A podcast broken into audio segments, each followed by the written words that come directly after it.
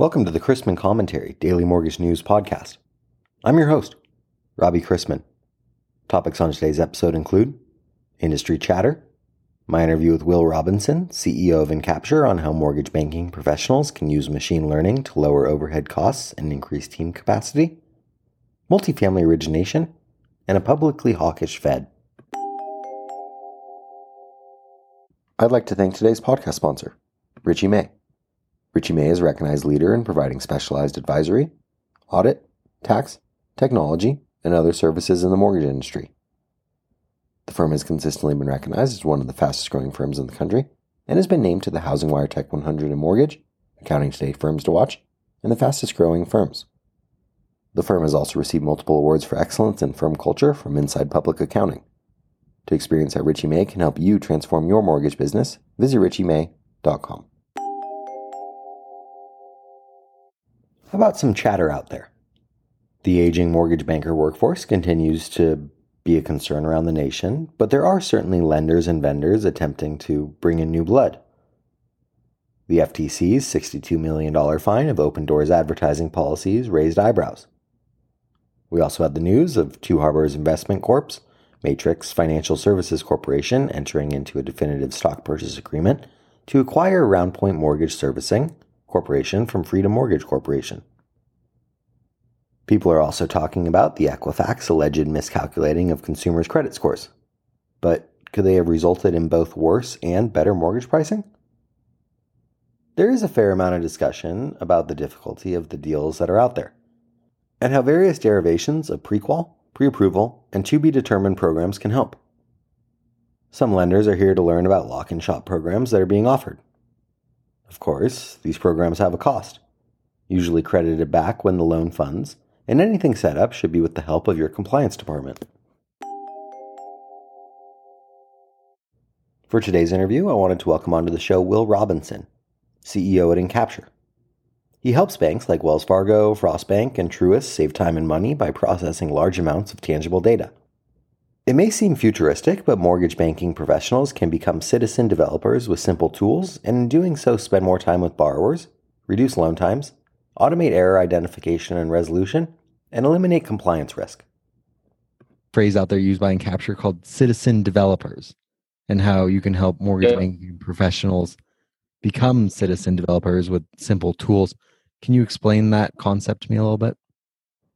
Sure. The concept of a citizen developer is a business user, someone who is familiar with their own workflow, uh, their own documents, the data they need, uh, and is using technology themselves to build automation and to derive benefit from the, the technology they're using versus having to rely on a more traditional technical developer that has technical expertise where the the developers given requirements and they go write custom code to enable the software to work. So really we're empowering the users of the platform who are maybe non-technical or don't have a lot of software development experience to be able to uh, configure the platform to achieve their business needs.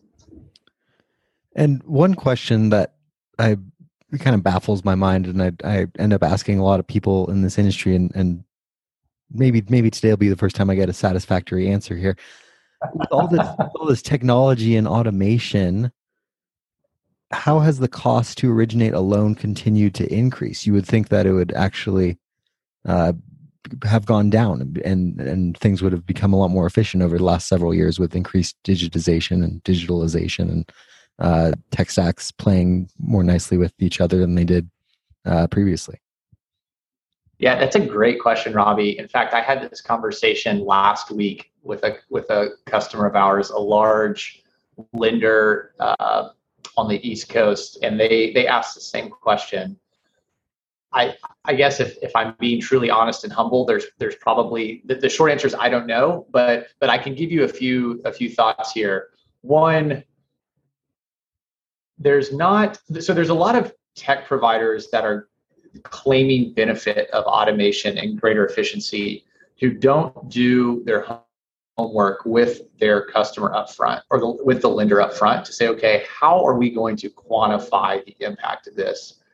Um, and uh, a lot of times there's a lot of kind of big promises and big stats thrown around, but when you get into the actual implementation of the software in the ground, a the software doesn't perform as well as it was promised, um, or b and, and this is this is something we candidly, uh, you know, have to work with our our clients is there there typically is some process change that's required uh, to allow the technology to have the full impact that that you know we talk about.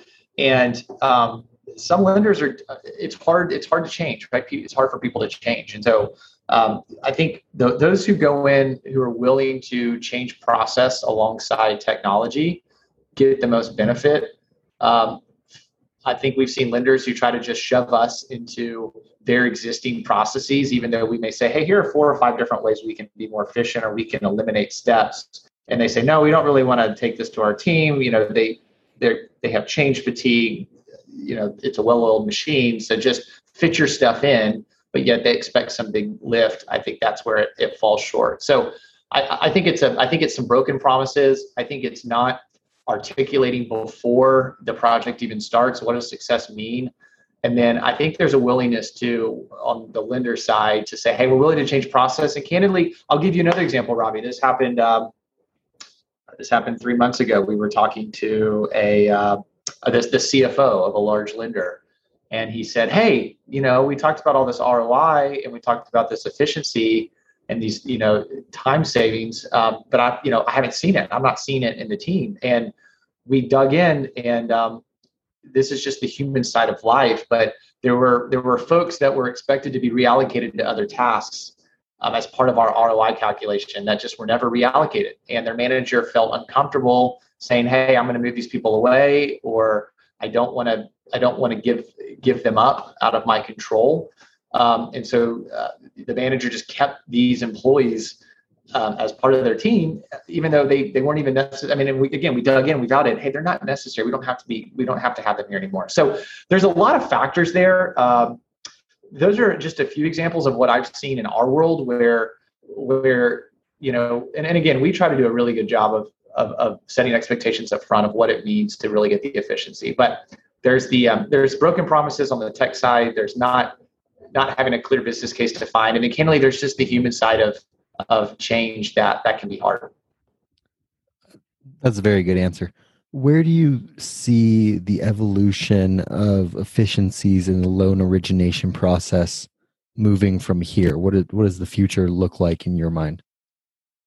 There's a huge emphasis right now on artificial intelligence and machine learning to take over various aspects of that origination process. And so that's, you know, candidly, that's where we play.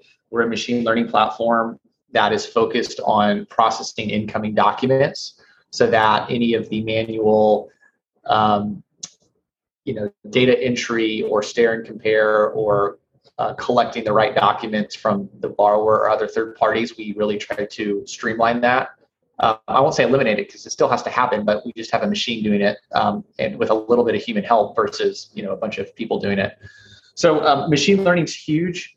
It's um, I, I, would break it up into various components. There there's machine learning like us which is what i would call um, very i call it pragmatic machine learning which is like hey we're trying to solve for discrete tasks that have to be done.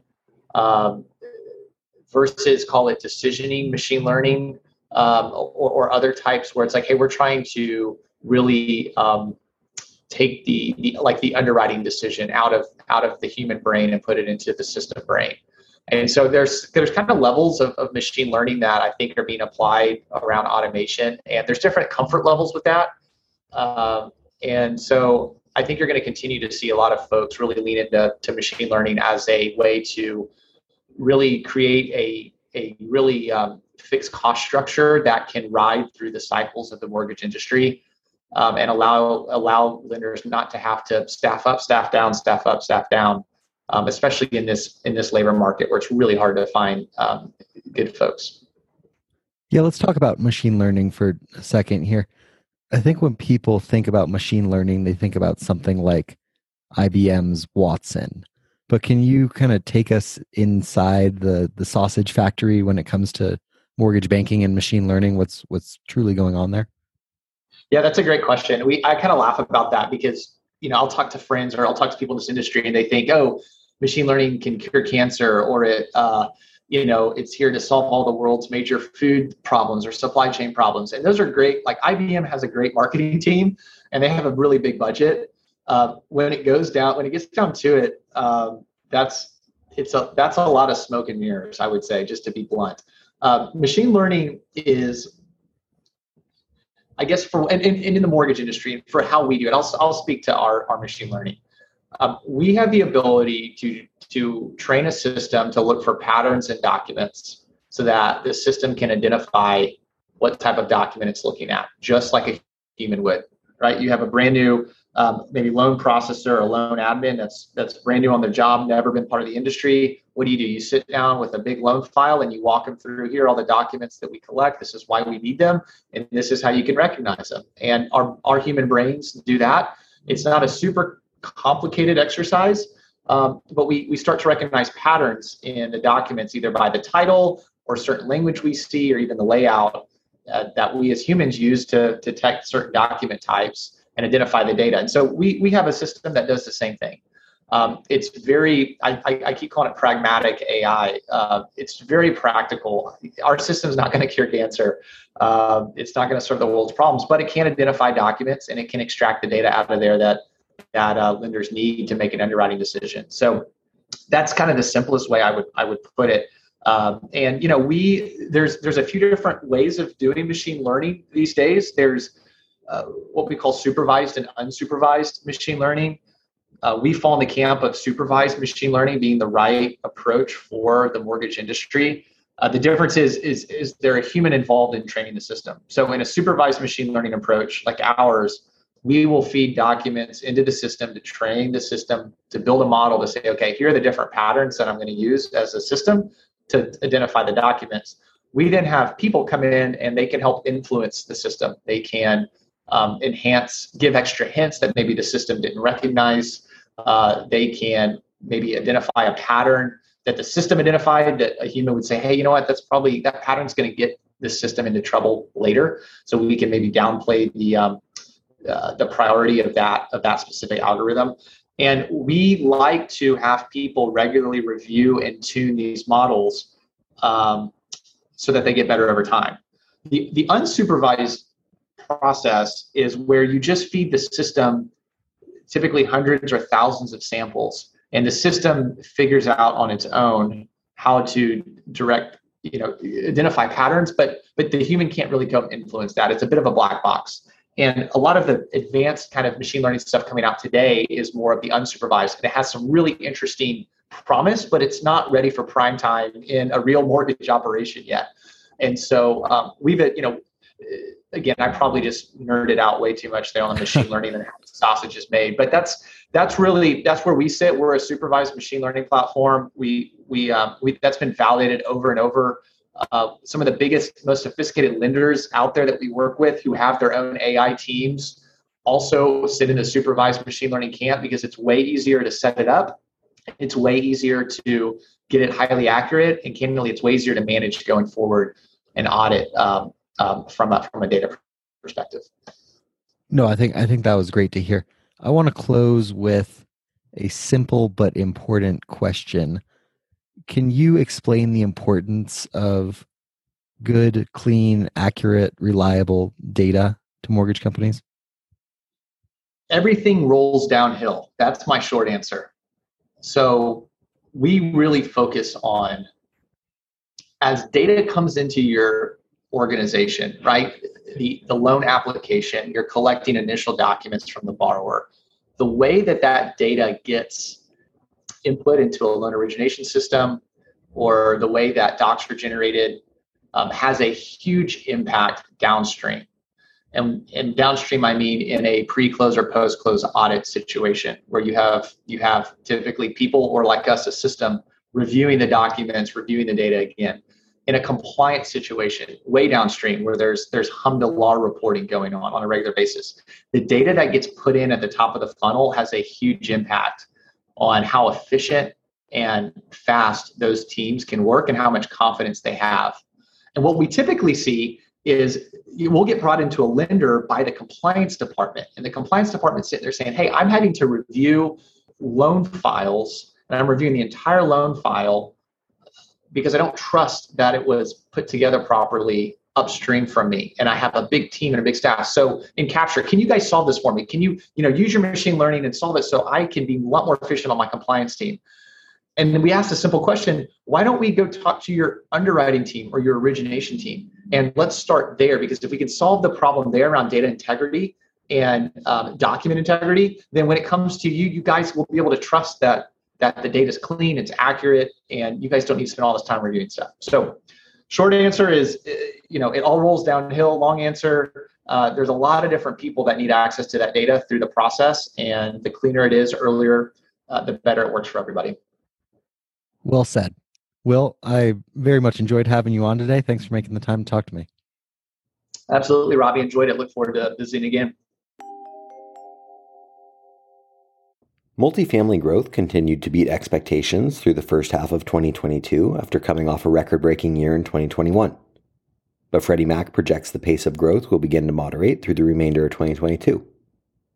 A contraction in multifamily origination volume to 440 to 450 billion dollars is expected, down 8% to 10% from the peak seen in 2021, driven by macroeconomic headwinds including inflation and rising treasury rates. Every market Freddie Mac tracks is projected to experience gross income gains. The Florida and Southwest markets are generally expected to outperform the nation, while the smaller markets in the Midwest and a few gateway markets are generally expected to be among the comparatively weaker performers. Overall, gross income growth in 2022 is forecasted to be around 6.8%, and vacancy rates are expected to remain flat at 4.8%. Multifamily's outlook and additional related materials are available online. We've received a lot of hawkish Fed talk this week, and Fed officials were out in full force again yesterday, pledging to continue the aggressive fight against inflation.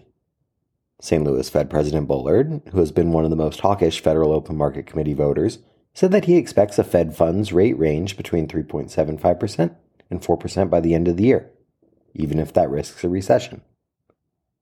Fed speakers have pushed back against forward pricing in the money market curves.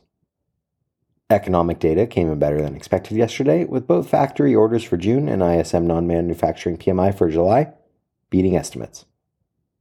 Today's economic calendar is already underway with the Bank of England's latest monetary policy decision. A 50 basis point hike to 1.75% was expected, and another hike is expected in September. Kicking off the US calendar was layoffs from Challenger for July, followed by weekly jobless claims, which came in down 5,000 to 260,000 with continuing claims up to 1.416 million, and the June trade deficit, which came in at $79.6 billion, lower than expected. Later this morning brings Freddie Mac's primary mortgage market survey and remarks from Cleveland Fed President Mester. The desk will purchase up to $497 million of Ginnie 2 4% through 5% mortgage backed securities from early payoffs. And we begin the day with agency MBS prices better by an eighth and the 10 year yielding 2.67 after closing yesterday at 2.75%, on more recession thoughts. Let's wrap up with a joke and some housekeeping. Phil felt employees might be getting a little complacent. He thought a shakeup was in order and decided it was time to rid the company of any slackers. So he went out into the shop and noticed a guy leaning against a wall doing nothing. There were workmen everywhere, and he wanted them to know that he meant business. He asked the guy, How much money do you make in a week? A little surprised, the young man looked at him and said, I make $400 a week. Why? Phil walked out to the street, found a nearby ATM, made a withdrawal, came back in two minutes, and handed the guy 1600 in cash and said, Here's four weeks' pay.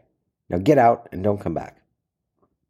Phil watched the guy leave and felt pretty good about himself. He looked around the room and asked, Does anyone want to tell me what that goof off did here? From across the room, a voice said, Pizza delivery guy from Domino's.